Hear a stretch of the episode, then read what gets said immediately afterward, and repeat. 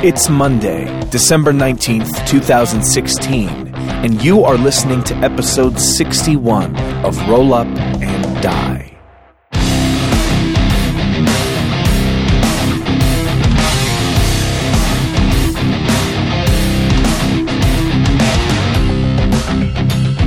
This is actually at this point is going to be where the episode starts, right here, right here. Where this is all the music is fading away, Yep. all the the guitar, electric guitars are kind of fading, and we're entering into the podcast time, and uh, the people I can hear it now. I can hear it in my mind's eye. You can, you can. in my mind's ear. Well, the music has stopped now. It's gone now. Oh. it's been gone for a little while. I hate to break your heart, there, Matt.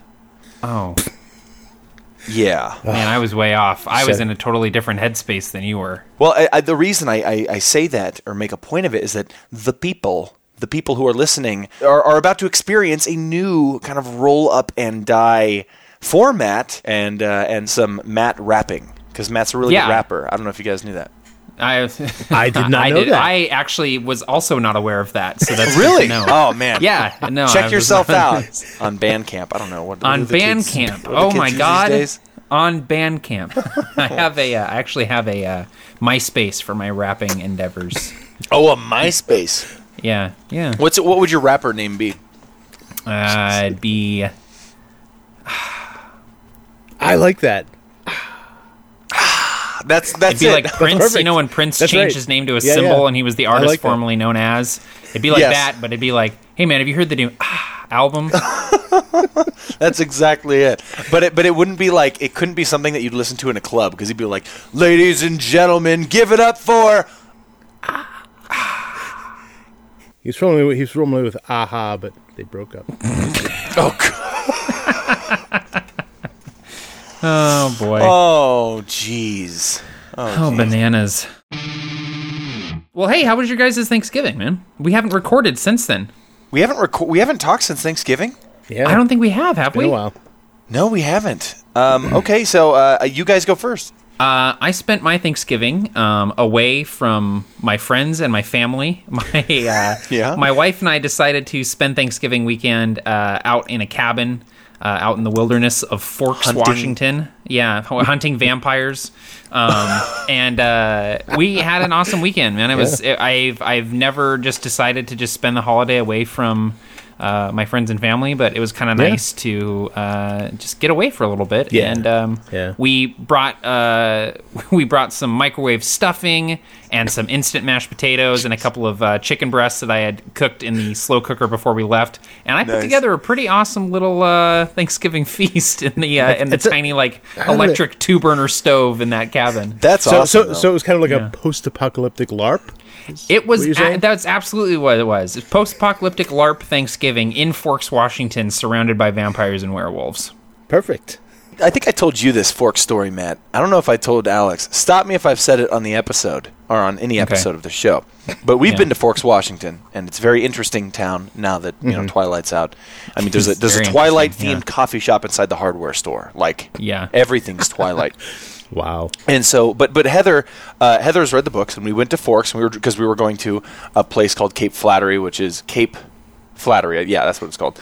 Um, uh, it's like the most northwestern point of Washington.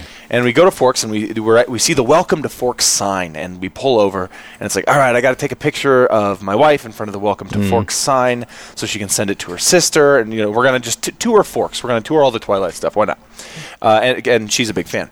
So we're waiting for another couple to take their picture, right? This guy, it, it- he turned out to be kind of, I think he was German, but I always pretend he's Russian because I don't really know a German accent. But he's holding this camera. he's holding this camera and he's taking a picture of his fiancee or significant other standing next to the f- Welcome to Forks, Washington sign, and she's just smiling so big. And he takes the picture and she begins wa- walking back, and he looks to me with the bleakest face. And he says, and he says, "Well, I guess I'll see you at the next sign." And he just walks walks away, gets in his car. They get in their car and drive off, and that was prob- that was the best moment of Oh, the that's vacation for me. Forks is a that's cool little town, man. It is. It is. Um, if you've ever spent any time on the on the uh, Washington Peninsula, it is Mm-hmm. so rainy. Like when people think, "Oh, it's it rains all the time in Seattle," it's like, well, it rains sometimes in Seattle. It rains all the time on the on the peninsula. Like that's where Yep. the rain dumps before it Oh, goes yeah, across sure. the Puget Sounds. Like mm-hmm. it's just constant, and it's a lot of it too. So it's pretty crazy. I get it now. You, you said you're surrounded by vampires and werewolves. I get it now. I, Oh, I, I had I've never seen the movies or read the books or any of that stuff. So I and then I, then you Twilight, and then oh. it just clicked. Like, oh, God. yeah, That's- that's, where that was the that's joke. where they're That set, was the man. joke. Forks, Washington. I missed the yeah. joke. Yeah. Okay. That's Sorry. it. There's a uh, yeah. There, there's a place. There are a couple towns that they go through in Twilight. Like there's a place called Port Townsend, which is just east of Forks, and you can Yep. go there and eat like mushroom ravioli or whatever Bella ordered at the restaurant or whatever. And, dude, there everybody's just cashing in, bro. Oh, Cashing it's, yeah, in. I know. And the, we ate at this restaurant that had a thing that was like the it said um vam- like treaty line, no vampires allowed beyond this point and stuff like that. And Wow. there was a whole gift shop in the in the actual town of Forks that is all Twilight themed. And mm-hmm. it's funny because you got to wonder now that the Twilight sort of like thunder has sort of died down. Like people, mm-hmm. you know, the movies are done and the books have, you know, the books have all come out and stuff. Yep. It's like you wonder, like how much, how much tourist like activity do they really get based around Twilight anymore? Yeah. I can't imagine that it's a ton. Yeah, it, it doesn't have quite the staying power of like a, a Harry Potter or like Lord of the Rings, something like that. There are people going to be going Mm-hmm. Yeah. to like Hobbiton in New Zealand for like you know millennia. You know, Oh, but, yeah. but but, Absolutely. uh, yeah, I don't I don't know if this is going to hang on quite that long. Yeah, Well, another agreed. another example of that is for our um, honeymoon in August of 2012. We went to Belize and Guatemala, and we saw the the, the Mayan ruins. Oh, nice. and um, and just great pyramids and just really amazing stuff. And it was just so busy because it was right before 2012, like the the, the Oh, Mayan right, right, calendar ending, right? And it makes me think like those people were probably just again cashing in, everybody working the sure. vending, every, everybody Yep. and making money. And it makes me feel kind of bad for them now because I'll bet you that tapered off real quick, real quick. Like there, everyone was like, "Nope, world didn't end. Mayans suck. Ain't going Yeah. back." one, one, one poor guy like you know made made a fake my Mayan calendar like a new one. It's like oh, no, it was 2020. it was a mistake. no, yeah, Look, this is the new one. I just found this in my basement. That's it, man. And they sell them for nine ninety nine in the gift shop. And now, another bedtime story from your old pal, Captain Gothnog. I was listening to the audiobook of the Dark Tower series uh, by Stephen King. Have you guys read it all? Oh yeah, Oh, one of yeah, my favorite book series of all time. I've never read it. At one point in the books, they end up in our world, um, cool. in Maine, and and and they're um, they're going to this very spe- they're going to a specific town for a specific reason. I won't get into details to spoil it too much, but they come to this intersection and they're describing it. And as I'm listening to this audiobook and I'm driving, and I realize I'm at that intersection. Oh man, just as they come to it in the story. That is amazing. I, am gonna, I'm just gonna shit myself if they if I see them across across then- the intersection at the other side. and then Roland walked into his friend Alex's house, at Alex's house. And and, and Matt Matt will probably get you know get the uh, the meaning of that even more so because of the nature of the books. You know because Oh, totally. of the, Yeah, of- of the way they Oh, interact yeah. with reality. Yeah, it's yeah. So yeah, it was. I like it when neat things happen like that. Like uh, you're listening to Riders on the Storm and it starts to rain. Like uh, Yeah, th- yeah, th- every once in a while, you just have like weird coincidences that are that are just kind of fun like that. And Yeah, like I like love it. us getting a good segue for our actual topic of what we're going to talk about. Which is just is never gonna happen. Warning: the following content may disturb you. Yeah. They say if you have to explain the joke, it's less funny. But uh, I disagree, so I just explain all my jokes. That's I actually I appreciate that. I, you know, it's clar- clarity and transparency are, I believe, my final forms, my two final forms. Those are your virtues. Oh, those are my two virtues: Yeah. J- clarity and transparency. Which I think that's a little bit redundant, right? I think so too. you I think think so? having those as your two virtues, if you only have two to pick, is I, I think you could branch out. It's kind of a waste. It's like yeah, you, I'm min maxing on my virtues. You've wasted Yeah, one. you're yeah. min, you're min maxing on your virtues exactly. Welcome everybody to Roll Up and Die, your definitive RPG podcast. Says me. My name is Barker. And my name is Matt from A Fistful of Dice. And my name is Alex, aka Captain Gothnog. And today we are talking about something that we actually haven't even brought up in the segue or in the banter or whatever. We're, we're not talking about vampires, contrary. We're not talking about Stephenie Meyer or Twilight. Uh, and we're not talking about the weather. Uh, we're actually talking about dwarves.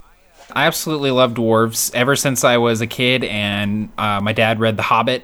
I just I loved the dwarves. I thought they were so cool and funny. They like cracked me up, and uh, sort of like growing up and watching the Lord of the Rings movies, and then starting to play D and D. They've remained one of my favorite sort of uh, like core like fantasy races. Um, Yeah. they're you know very sturdy and hardy and sort of stubborn and gruff uh, but they're also very skilled craftsmen and warriors and they have these uh, you know intense sort of uh, memories. They never they never forget. They never forgive. They hold these crazy grudges. And i just think that dwarves are very distinct. Uh, they're a really great foil to elves. Uh, you know, there's if you have like on the on the spectrum of fantasy races, you know, you have elves on one end and dwarves on the other, and humans are kind of like smack dab in the middle there. I just think that dwarves are really cool, and they have they have a lot of really sort of evocative sort of core, but they have a, very evocative virtues, Barker, very core aspects of them that you can sort of uh, Clarity. skew and yeah, Transparency. clarity and transparency uh, that you can kind of use to your benefit to create really unique sort of dwarven cultures that are uh, cool and new and fresh, but still have that dwarven feel that you're looking for. See, m- m- maybe that's the, the thing, the, the key there is new and fresh. Because Yeah. dwarves, that's easy to do like it's been done. And, and that's Right. not a problem mm-hmm. because dwarves are dwarves are dope. Dwarves are really cool, and I, I love dwarves. Yeah. But you know, if you're really going for an originality thing, I I think it's a little bit more difficult than I think other races. Oh, totally, yeah. And I think that, you know, there are lots of different ways that you can do that in your world to make them new and make them kind of fresh. And I think that, you know, just taking one of those core sort of aspects that people all know about dwarves and just twisting it a little bit. If only there was like a podcast for people to listen to that would give them ideas of how yeah, to if do you have if you if the listeners if the listeners of this podcast have any recommendations Yeah, for podcasts that we can listen to that would that would do that, um, definitely awesome. let us know for sure. to me, and I want to sh- direct a, a question towards Alex. I love Yeah. putting you on blast, Alex. I just Sure. love just being like, "Here's a random subject, shotgun to the face." I'm, I, I, I tightened up. I'm ready for it. Oh, yeah, I know. You, you tightened up. what like I mentioned before, I, I find that they're they're they're always always done in a way that is kind of stereotypical. Yeah. But I if I want to spice them up, if I want to goth nog my dwarves, like what do you do? How do you how do you make it? Goth nog my uh, How do you take your how do you take your dwarves and you bring them to the next level? Wow, yeah, and and and that's really the hard part because so many people have been influenced, and, and let's face it, the dwarves are primarily based on Tolkien, at least the, Yeah. the ones that are in D and D. yeah. So you know that that that's really the template that that you're that you're kind of starting with. And it was kind of funny because when you know the the new Hobbit movies came out, and and they first came out with that first like uh, uh, group picture of the new dwarves, and and, and I, I like w- I like winced. I'm like, ah, no, what what what? Those aren't dwarves, you know. Those aren't dwarves. some- those guys are sexy. a couple of them are, but some of them just Those aren't they, they, dwarves, They've got, those they've got no are makeup, sexy. you know. It's like, and and, Yeah. and it, it just it just it it tweaked me, but that's but I think that's part of the part of the thing with dwarves is that you know we have this sort of one image of them, and and and it, and it sticks, and it's really hard Yeah. to sort of break out of that. So you really have to try to to make them something new without making them, you know, like something else. You know, you, st- like Yeah. like Yeah. you were saying, you still want to keep that that kind of dwarven feel to them. You know, they're strong, solid, grounded, uh, um, stubborn, have that have that kind of Yeah. thing. So, you know, how do you? And, and and a lot, I think a lot of that, just like any creature or uh, culture on Earth, um, move them to a new environment.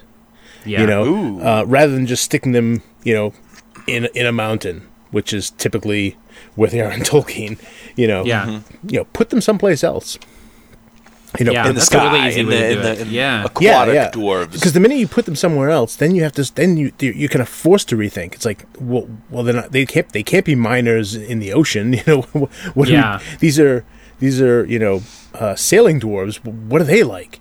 You know, now Yeah. you're Yeah, forced to sort of think outside the box. So once you or get maybe them- they are miners in the ocean because that's the only way they can get right, the right. resource or something. Yeah, yeah, you know? exactly. Yeah. Some, but what you know, maybe they mine salt, so they they somehow harvest salt from the ocean. Who knows? But That's good. Yeah. But once you put them in a new environment, then you sort of have to think about them in a different way, and I think that's the, that's kind of the best way to sort of break them out of that uh, that you know under the mountain mold that. You know, Yeah. they aren't they aren't dwarves, but uh, I know Matt and I have talked about this. But the what, the elves from what's that campaign setting? Um, the post-apocalyptic D and D like um, fantasy Oh, setting. the, Oh, What- uh, the dark, Black Sun? The dark sun. Dark Sun, Sun, Dark Dark Sun. Sun, yeah. Yeah. The elves in that are another great example of Yeah. taking a, a race that's you know a f- forest elf and being like, no, these these are kind of like Mad Max desert elves Yeah. that will just raid everything you've got, and that's a whole Yeah. different brand of elf that we've Sure. seen. I mean, I, I, we haven't seen something like it since I mean, mythol- uh, actual elf mythology. Like that's yeah. Uh, ferocious. Well, something. So Alex brought up a great point, and I think you know this applies to any fantasy race, putting them in a new environment. But I think Yeah. for some reason it works even better with dwarves because dwarves are creatures of the earth, right? Yeah. They're like Yeah. they're creatures that sort of resemble where they live. Like dwarves are sort of like mountains, you know? They're just mm-hmm. they're kind of like they're broad and they're sturdy mm-hmm. and they're sort of they have craggy faces, you know, and their disposition is sort of matching with that and they work the earth and they create tools and things like that. Yeah. And I think that, you know, instantly when you put a dwarf somewhere else, like let's take the example of putting them on the ocean, like Alex said, it's like, okay, what do they mine if they mine? How do they create their tools? You know do mhm. they still craft? What are they mm-hmm. using to craft and what sorts of things do they make? And so it's sort of i don't know i think it works a little bit better for dwarves just because they are so closely tied to the earth itself and mm-hmm. their surrounding Yeah. environment. And i Absolutely. think that just putting them in a new place really kind of Yeah. Inst- instantly freshens them up a little bit Well, and it was pretty early on in D and D that they sort of separated the elves into the you know the high elves and the wood elves, and and Yeah. so that they they already kind of began to to make that sort of differentiation. So you could you could have these elves in different places, and so it was easy. It was an easier transition to go to the to the Mad Max Desert elves. Um, Yeah. Yeah. Whereas dwarves are just like always underground, always in the mountain, always mining, always Yeah. you know forgers. You know they, they, they have that that really kind of hard stereotype built into them. And not that you can't Yeah. have those in your world, but you know, at some point, you know, the elves have uh, sorry, the dwarves have spread, so now they're doing other things. So yeah Yeah. yeah And I always, you know, Um, I uh, always take jump into the hill dwarves, you know, because Yeah. you have the little subclasses of dwarves. You know, if you like the idea of having rock dwarves or you know mountain dwarves, which which I I have in my setting. I mean, I for Yeah. sure, absolutely. I mean, that's that's cool. But you know, take a look at the hill at the hill dwarves and spice them up to really because if you spice them up, then it'll it'll make the just regular old mountain dwarves even more special if you know that these um, uh, hill dwarves are based around like a, a Middle Ages, Middle Eastern type of society or Yeah. something different like Yeah. that. You know, something. Yeah, like the, the hill dwarves are riding around on camels, like Yeah, you know, exactly. nomadic tribes or whatever. So then it's Or- like they they they sort of offset the mountain dwarves who are staying put in their you know mountain cities or whatever. yeah, Exactly. Yeah, for sure. Uh, Yeah. see, Um, the dwarf, the hill dwarves in Sursaline wear kilts and live in longhouses. Uh, this Right. is Yeah. these. I, I just culture mashed everything in the dwarves of Sursaline, but that's what you do. uh, th- like I, I I thought that that kind of it spiced them up a little bit in my mind, and that made me excited. Yeah, Yeah, definitely, definitely. Well, just even talking about it, I, it made me think like, well, if you have ocean, if you have dwarves of the sea, they don't necessarily have to be on the surface. What if they're completely, you know, uh, uh, you know, aquatic, where they, they, they, they have these, you know, uh, underwater machines like you know, like submarines, and and uh, Yeah, they're completely you know submerged they don't they don't they don't come to the surface so they're still sort so of neat. this they're still sort of underground but in this case just underwater you know yeah, Yeah. No, I love that. I love that. yeah, Um, that is awesome. I like I like that idea too, and I Another like the thing- idea of sailing dwarves. Oh Yeah. yeah. I know. I love that. I really like that idea. And like, dwar- what you know, thinking about what dwarven ships would look like and stuff like that, like how they would board other ships and things like that. It brings up Yeah. a lot of interesting, interesting ideas for sure. Well, and also how it would change their appearance as well. You Oh, know, totally. Imagine, Yeah. you know, imagine dwarves who are, you know, maybe they're not quite as broad as as their under under mountain cousins. You know, maybe maybe they're a little bit leaner. You know, maybe they have uh, uh, lighter hair. Maybe they don't. Maybe they don't. You know have the same type of beards. You know, maybe they have something else. I mean, just you know, really think about it in, in different ways. Don't just Totally. stick to the, you know, the the, the standard template. Definitely. Yeah. Another Sure. thing Well- that's like fairly uh, common in fantasy settings is to see the dwarves as being a like dwindling race. Like you never really see the dwarves sort of in their prime, Yeah. but it's always like in uh, in Lord of the Rings and even things like um, I mean even Forgotten Realms and uh, like Dragon Age and things like that. Like the dwarves are on their way out. They're like in their last age. Humanity's coming up. Yeah. The elves are kind of piecing out, and the dwarves are like, "Man, we used to be super awesome, but we, you know, we sort of dug too too greedily and too deeply, and sort of It's weird. I don't know if you've over. heard that before, but a lot of dwarves do that. they do it, man. It's in so I think that like thinking about what if the dwarves of my world are in a different age? Maybe they're just sort of breaking into the greater world sort of arena, or maybe they're in their prime. Maybe there's cities stretching you know th- the, Mm-hmm. the the width and breadth of the world beneath the earth with the dwarves just in their prime just raking in the gold i mean Yeah, that's that's that's awesome. that's kind of an interesting thing to do as well Well, well, even And in the Hobbit, the, ma- the mount. Oh, go ahead. Go I ahead. was, gonna, well, I was gonna say, even in the Hobbit, they sort of made you know, kind of showed a little bit of that when they showed Erebor before the dragon, and you- Yeah. and, you, and you saw this huge thriving city with, you know, these, Yep. these deep, deep shafts and just lined with dwarves mining these these these uh, rivers of gold, and it's just awesome. And of course, you know, being uh, uh, interested in blacksmithing, I, I love the the scenes with the smiths where. You know, Oh, dwarf just kind of holds up the, the, the, the hot piece of metal, and these two massive hammers come boom, smashing together. I love that. And then there's the six dwarves, like all Yeah. using the same anvil with their hammers. It's so awesome. Yeah. yeah, that is incredible.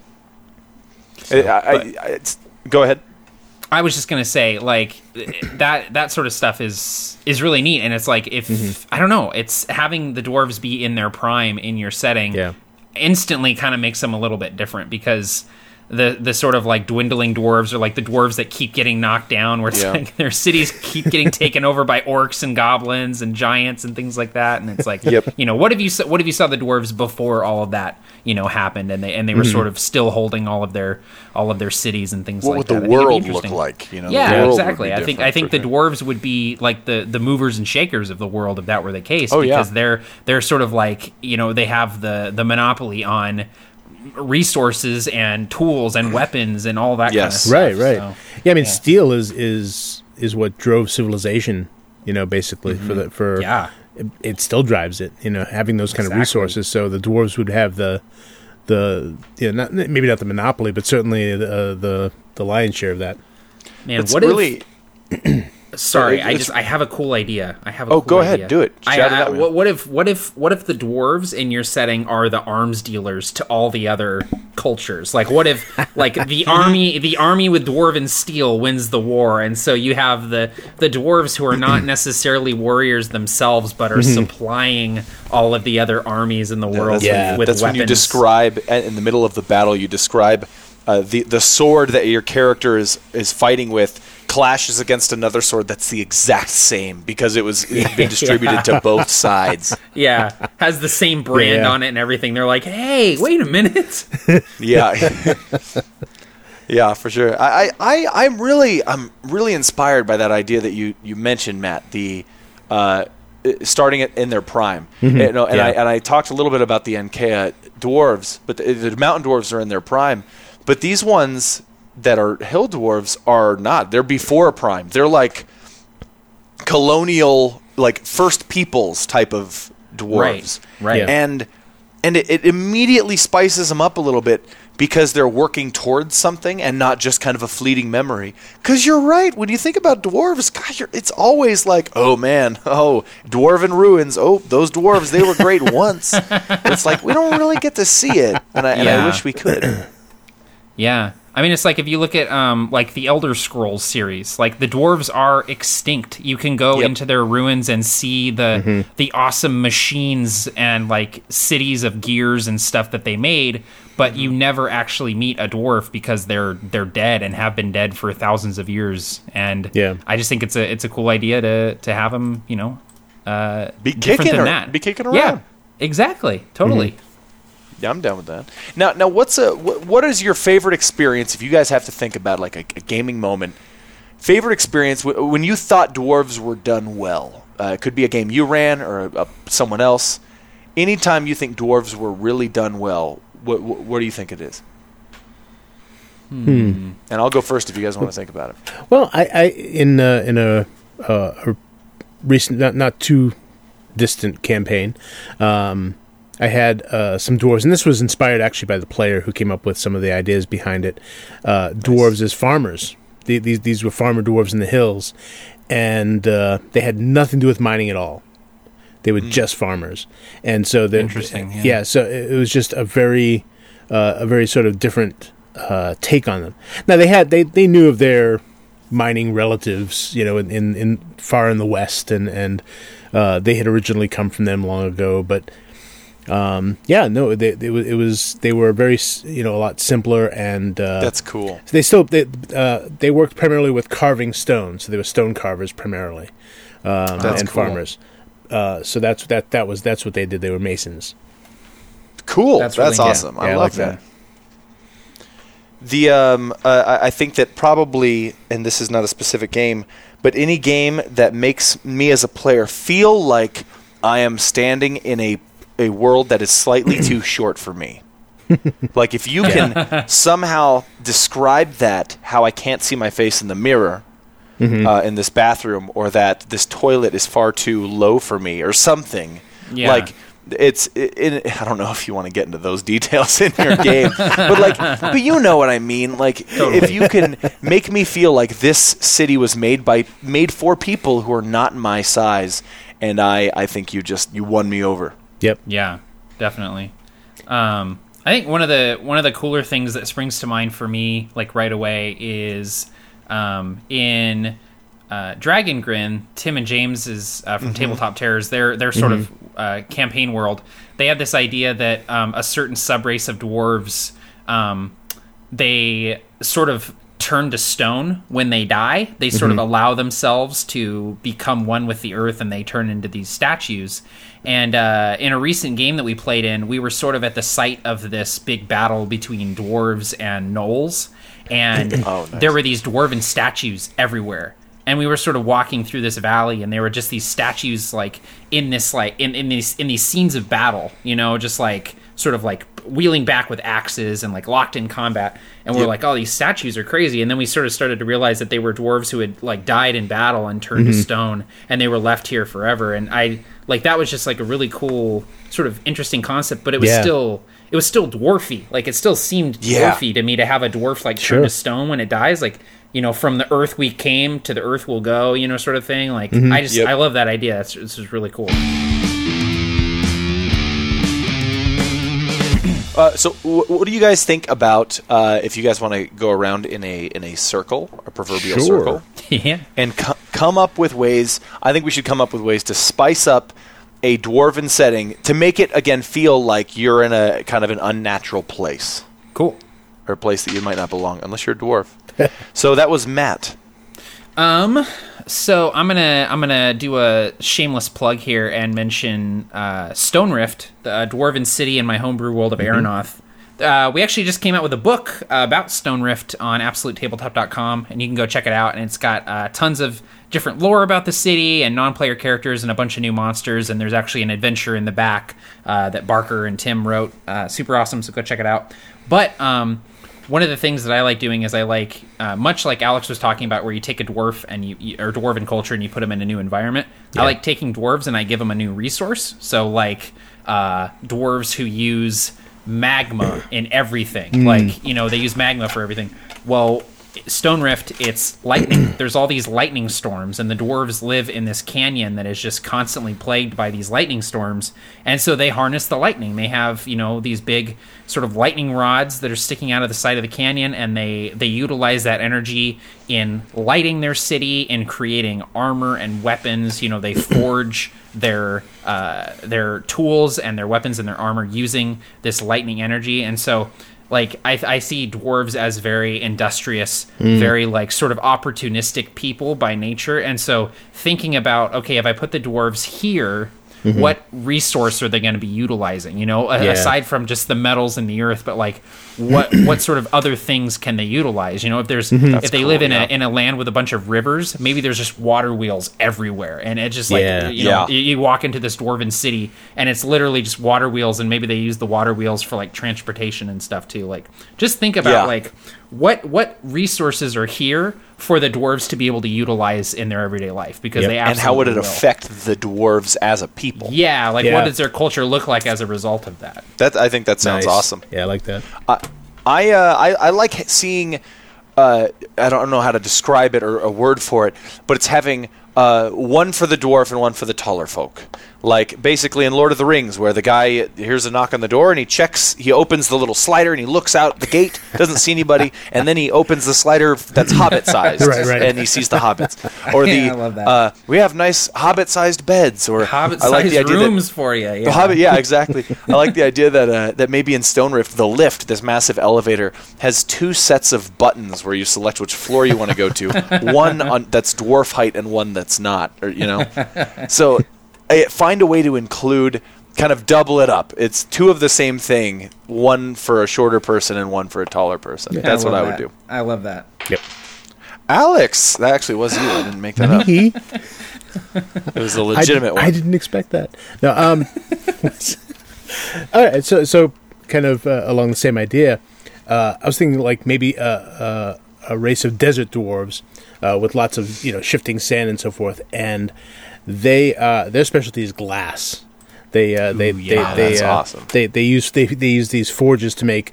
Uh, to make the, this this amazing glass, some some of the glass they make is even strong enough to be weapons.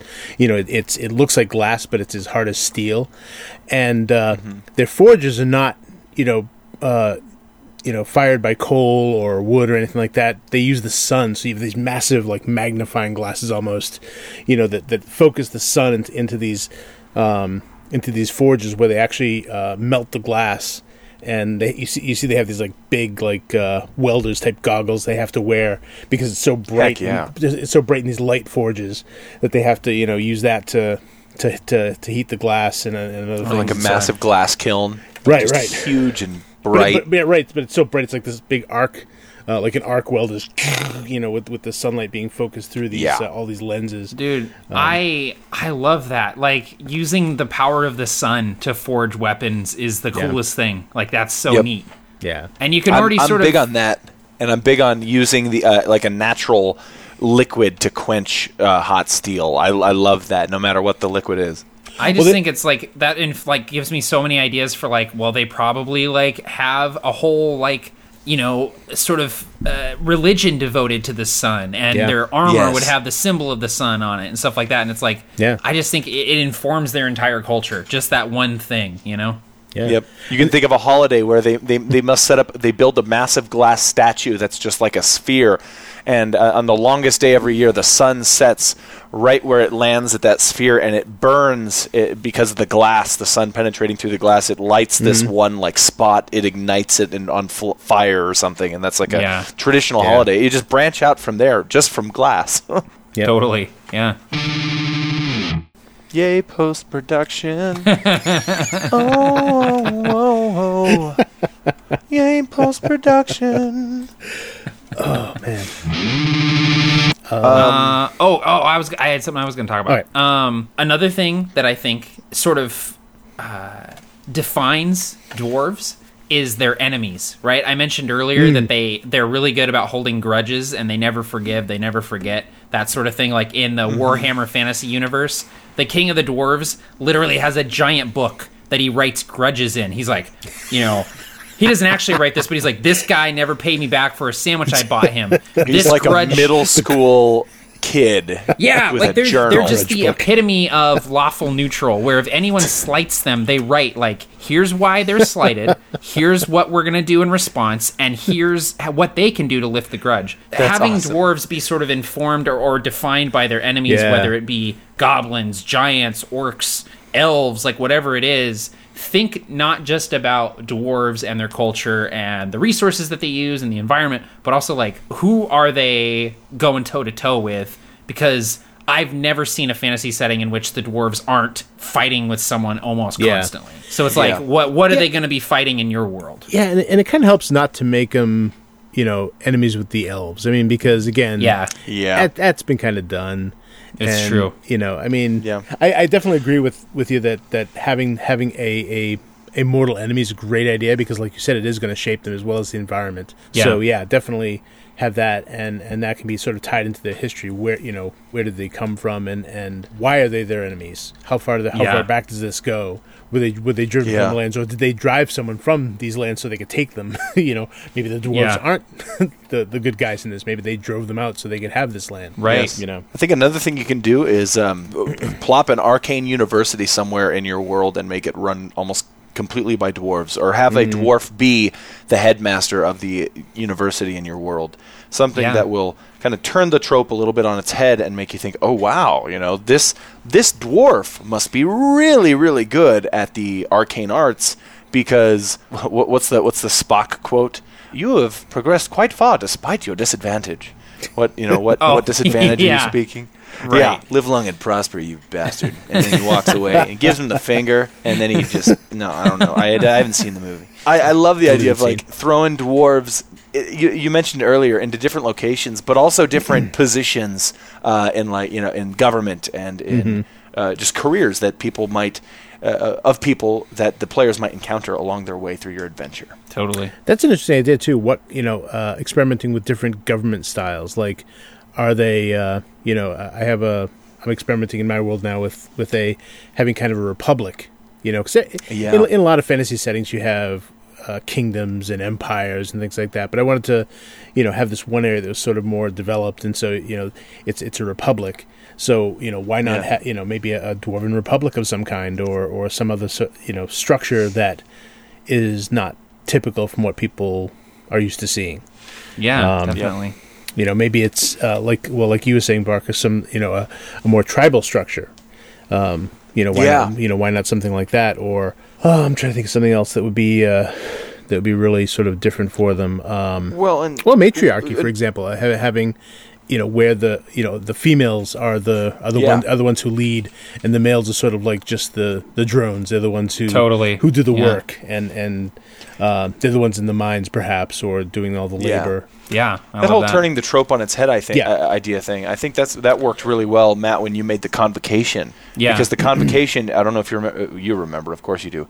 Uh, what was the the name of the uh, the the high kind of military commander of the convocation? Oh, the Justicar. The Justicar, and you made it. Uh, she was a, a gnome. yeah, a gnome And- woman. Yeah, yeah. Yeah, and it was just it like it turned the trope on its head just immediately, instantaneously, and I looked at it and I was like, I love this. This opened a whole new world. It's just a whole new world. That's I, it's just everything, all my dreams, all happening at once. And it's especially Yeah, important with totally, yeah. dwarves because dwarves, like you know, ha- have been probably the least developed of any of the at least typical D and D fantasy races. You Yeah, know, the- I agree. Well, except maybe the the gnomes. They probably they probably The gnomes. They're probably worse off. We should do one for the gnomes at some point too. By the way, We Uh, should absolutely. I got. to you know what? Mark- I got a lot that, to talk mark- about when it comes to gnomes. mark that down. Um, but no, the, the dwarves are pretty bad too, Me in that in that they really haven't been explored. You know, um, not explored enough, but but uh, They've been troped, man. They've been caged. yeah, They've been kept yeah, in a cage. Yeah, they, they, haven't, they, haven't, they haven't spread their wings to fly. They've been Yeah. Eowyned. Metaphorically. Yeah.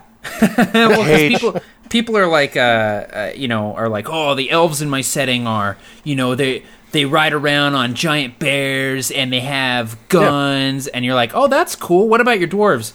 Oh, they live in the mountains and dig up metal. It's like, oh, okay, you Oh, know, like, man. yeah, Dude, I feel I feel really bad after being in this episode though because my mountain dwarves are straight up mountain dwarves. hey, but the, the thing is, is like, it- there's metal. nothing wrong with doing that. No, no, no. If you, you know, because I'm sure, Barker, that once we go to like a mountain dwarf city, it's going to be like, hey, this is pretty cool. Like, the dwarves are really neat. And, like, you know, there's going to be something unique about it. You're going to find a way to These do it. These dwarves Yeah. are pretty rad. Thanks, guys, for the hospitality.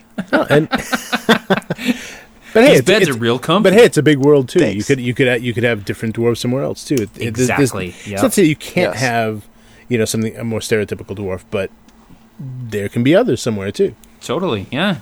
Well, Yeah, and if you sure. have super stereotypical dwarves, then it'll be cool when the party meets a member of that race who goes completely against the grain and is totally different. You know, like Yeah. it se- it sets it up for for more uniqueness and more creativity later on for sure. I had a player. Awesome. Who, I had a player whose dwarf hated being underground. Oh, He, that's awesome. he, he developed this this this just it wasn't a phobia, but he just he just hated he hated it. You know, That's he, he'd amazing. been What a raised in cool it. idea. he just That's and- a neat and- little trope. And, and every Yeah. and every and every time they would like have to go and go underground for some reason, he'd be like, "God damn it!" and it's just like pull I hate these Gimli places. at- in it's the- wet. It's dark. You know, it's like complaining of the about the whole time. that reminds me of Gimli at the Army of the Dead in Return of the King. Like, oh god, really? Yeah. An elf will go underground, but a dwarf. dare but a not. dwarf will not. Yeah.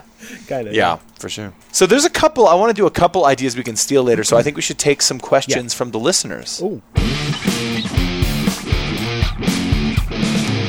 Uh, today's question, uh, the first question, if we answer two, is going to come from a Joseph AG. Uh, and Joseph actually asks a question that I uh, just touched upon a little bit earlier. We'll, we'll spend a little more time on it. Most adventurers are taller than dwarves. When visiting a dwarven city, what are some ways to incorporate this difference into the story without it feeling forced or turning into a joke?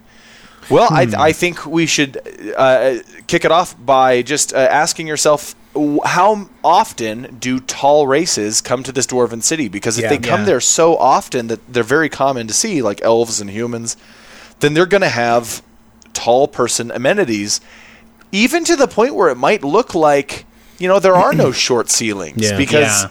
Even though dwarves are shorter, they don't have to have a shorter ceiling. They can still have Right. a, a nice vaulted. their- Your standard ceiling would be a vaulted ceiling to a dwarf. So in Yeah. uh, in pretty much every like depiction of dwarves I've seen, they go like way over the top of their cities. yeah. They're huge, like they look like giants live there, but it's just the dwarves, you know. And so I think it would be kind of interesting to have a dwarven city that has aspects of it that are Yeah. smaller, like maybe like the noble dwarves like have these big luxurious sort of huge hallways and like you know giant doorways and stuff and then once you go down to like I don't know, like the poor dwarves, like they mm-hmm. live in these tiny little hovels, and you have to like crawl like into them to get in there. inside of Luke inside of Yoda's hut inside of Yoda's hut, yeah, on Dagobah. Yeah, cooking that like gross bumping your stew on the fire. Yeah, exactly. That's like, a- I, that's a I just really good that's idea. cool idea. Yeah. Well, Well, another- consider that dwarves m- would probably be that that dwarven settlement would be a little bit isolated, maybe. Yeah. Because Yeah. they wouldn't have so much tall population that they would need to change. Well, I was going to say another way to think about it too is uh, maybe they have like an outer area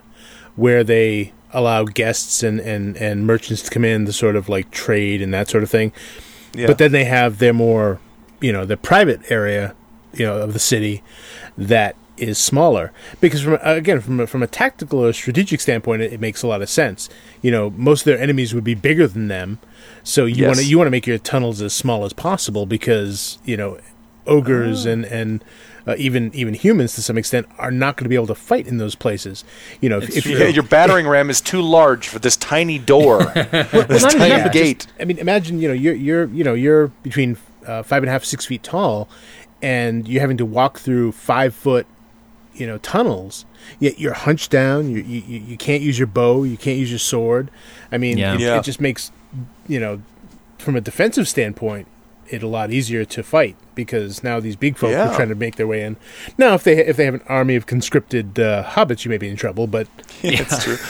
I I think that I think that's a good idea for a nice encounter, like a cool Yeah. combat encounter, is in a shorter area where your enemies are uh, the right size and you are just a little bit too big. Yeah, Yeah. and and they, and they could have that as sort of like a, a, a, a valve. So even if they want to build a big city, they could have this one area where all the tunnels get small, you know, and that's sort of their their choke point where if an enemy tried to come in, they they can, you know, they can get them stuck in these tunnels and just start, you know, pouring hot oil, lava, whatever into Oh it, man, yeah, just Yeah.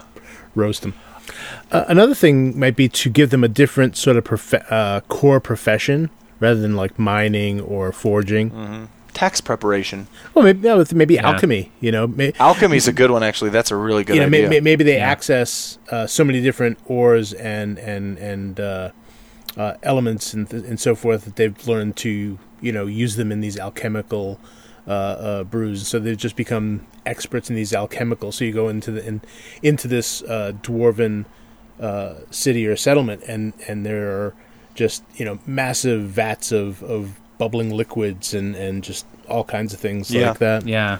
I love that, and, and dwarves kind of lend themselves to that style too. So Yeah. Yeah. that's Yeah. a nice subtle little change. Absolutely. I think in I uh, still- one of my favorite examples is in in Dragon Age in the world of Thedas. There's uh, these surface dwarves that uh, belong to these like really powerful merchants guilds, and they have like just crazy connections and like network networks of informants and merchants and traders and things like that. And like it's interesting because you can go to dwarves for like you know, hey, I need to get in touch with someone, or uh, you know, I need to offload some of this illegal stuff or whatever. And like, if you want to do that kind of stuff, like the dwarven merchants guilds are where you go. And I think that that's sort of an interesting take where you make the dwarves a little bit more like social and more like uh, sort of like almost like spy master type uh, characters. Yeah. But they still Yep. feel dwarfy. Like they don't not Yeah. feel like dwarves anymore. You know. I, th- I think that's great, kind of putting them in, into a more uh, uh, even just political intrigue type of setting.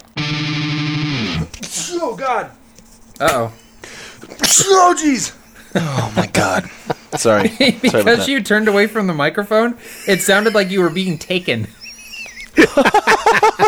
like the like the uh, the War of the Worlds aliens Right, just crashed Yeah. through my window and Yeah. pulled me up with their tentacles. Because it sounded like you were really distant, and you went, Oh, "Oh God!" Oh God!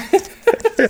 that work? Is that, is that all right? Yeah, that was good. That was good. Okay, good, good. uh, I think we should make an idea that people can steal. I think games. we should. And now, Roll Up and Die presents an idea you can steal. I have been excited this for uh, excited this for a while. I've been excited for this for a while. Uh, to make a new race of dwarves with you guys. It's unique All right. and interesting. Uh, and then I have a special request afterwards, if that's okay. Yeah. It better Uh, but be let's go around in a circle, and I'm going to start. I'm going to roll. Matt, you are one and two. I am three and four. Alex, you are five and six. I'll be right there in between you two. That is a six. So Alex, s- kick it off. Start us off. Well, I'm gonna. I'm, I want to pick a different environment that we haven't like touched on yet. So I'm gonna go for uh, rainforest. Like, oh, that's um, awesome. And, but I, but I want. But I want to. I don't want to go for jungle rainforest. I want to go for like, um, uh, like uh, uh, Oregon sort of rainforest. You know, with, with Yeah. you know huge uh, redwood s- Those, that type those of trees. those kind of temperate things. rainforest mans. I love it. Yeah, yeah. so uh, yeah, so it's a, they're they're they're they're in a temperate rainforest, and uh, I don't know if I want to go with this, but I, will we'll, I'll say that they are, um, uh, that they dwell mainly above ground. So above ground temperate rainforest. This uh, just you describing this for some reason reminded me of an old Paul Newman movie called "Sometimes a Great Notion" that my dad showed me when I was a kid, probably too young.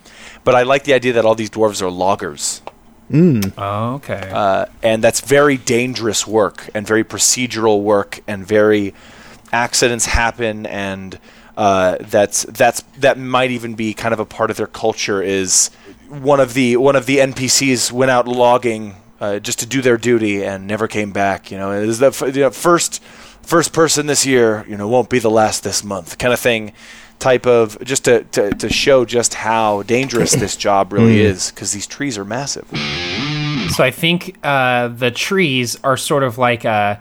It's almost like an iron bark sort of substance where uh, the trees, uh, the the wood from these trees is sort of it's light, it's pliable like wood, but it's like kind of hard like steel too.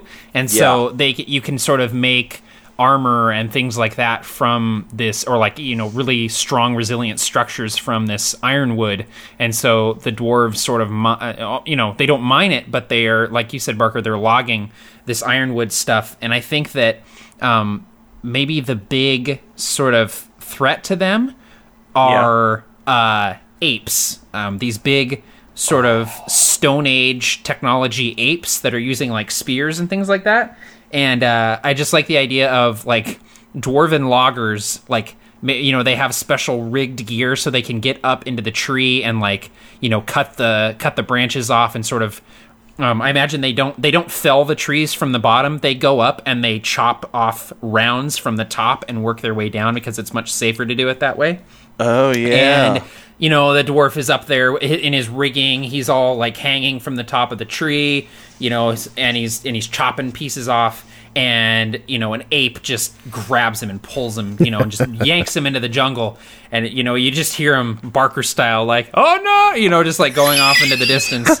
And uh Oh, no. I just I love the idea that like the, the loggers are having to constantly like because they're essentially they're going and they're cutting down the apes home to make armor and weapons and structures and things like that. And so they're they're constantly having to fend off these Yeah. uh, sort of you know uh, sapient uh, apes I can Yeah, imagine, I can sure. imagine some cool architecture too, where they, they're really amazing uh, woodworkers and carvers. So you have these Totally. these, Yes. these awesome wooden structures with arches and and uh, uh, images sort of carved into them, and uh, even the armor sort of carved in these in these intricate patterns and shapes.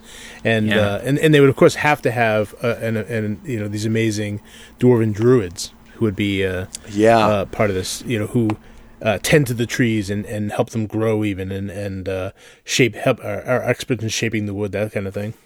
the the favorite that I wanted to ask you guys was Mm-hmm. uh, that I'm looking for a dwarven NPC. Mm-hmm. And I would like to go around in a circle, uh, however many times you guys want. And I have Sure. the first thing, because I only know one thing about him, but I'm going to include him in the next Winds of Sursaline game. oh Ooh, cool. I'm really excited about him. Hmm. The the one thing I will say about this person is that he is uh, a translator. I really like the idea okay. that this person translated Mm-hmm. uh, a a language of a specific tribe of other mountain dwarves, Mm-hmm. and during this massive battle battle battle the battle the battle of Hallow Hall. Uh, the, that entire tribe, while they were there on some sort of congress or whatever, was killed. So he's the only person. He's a translator. He's the only person who speaks a dead language now. Oh, So I just liked that idea. I'm not sure what we would do with it. So I'm going to roll this die, and that's going to go to Alex to add to this person. okay.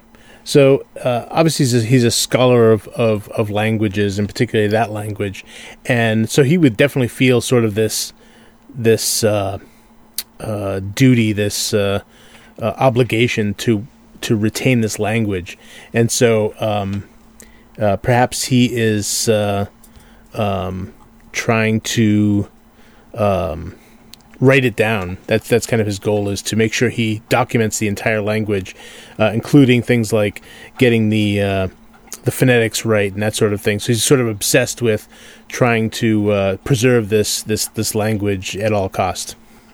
That's cool. I love that sense of duty. That makes a lot of sense, and I can I can roll with that too.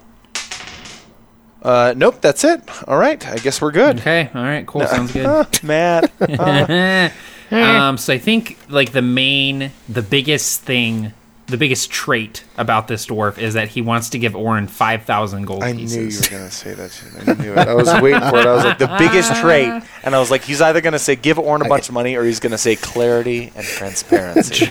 oh man, that was that would have been a good one too. We'll do we'll Yeah. do two takes. You can pick I- the best one I am in post. I am I am, I. I am sensing a conflict of interest here. Uh, I'm pretty I'm pretty, I'm pretty I sure. can't like create an NPC for a campaign in which I am a player. no, I think um, I think that this dwarf. So he's a scholar. He's just he's devoted to this this duty, this this need to preserve this language. Um, I think that he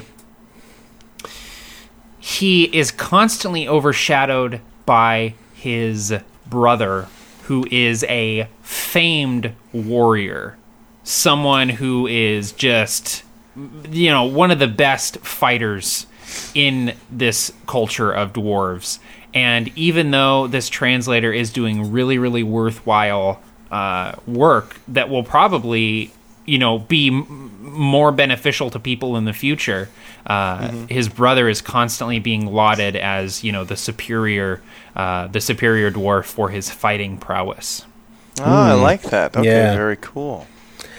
Awesome. Well, I- thank I was- Oh, go ahead. Alex. Actually, actually, I was going to say I don't know how significant the characters. So, uh, so uh, if this Oh, doesn't work, just uh, uh, dismiss it. But um, maybe in, in his research, he he finds that uh, uh, maybe there is an outpost of these dwarfs. You know, uh, rumored to exist in some of these writings that he's been trying to translate.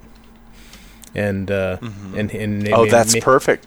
Maybe he Trying uh, to find the lost tribe type of thing. yeah, yeah. So uh, maybe maybe he realizes suddenly in his obsession that they're not they may not be the last ones. You know. Awesome. I love that. I love it a lot because Uh, it's something that is very useful in this game. It'll be fun to enter into, and, but it won't hog up any spotlight from any players. Yeah. That sounds fun.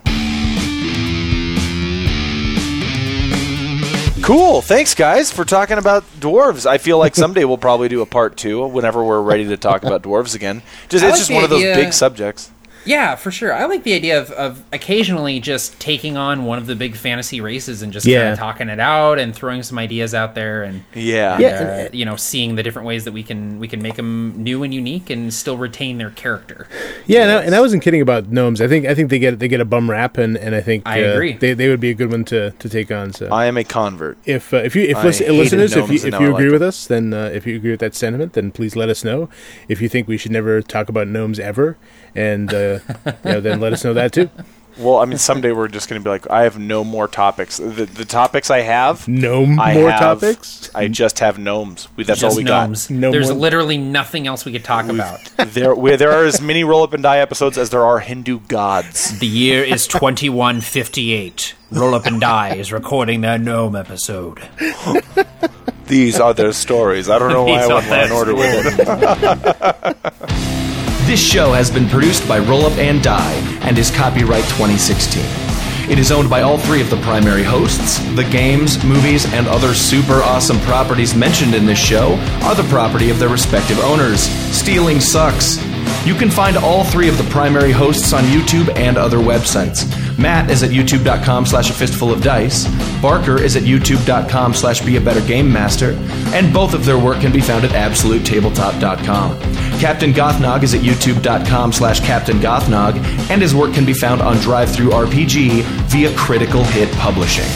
Listeners are free to use this show in any way, shape, or form, as long as credit is provided to the Roll Up and Die RPG podcast. Look for other releases of the show on facebook.com slash rollupanddie, iTunes, and rollupanddie.podbean.com. Have a fantastic day, and as always, happy gaming.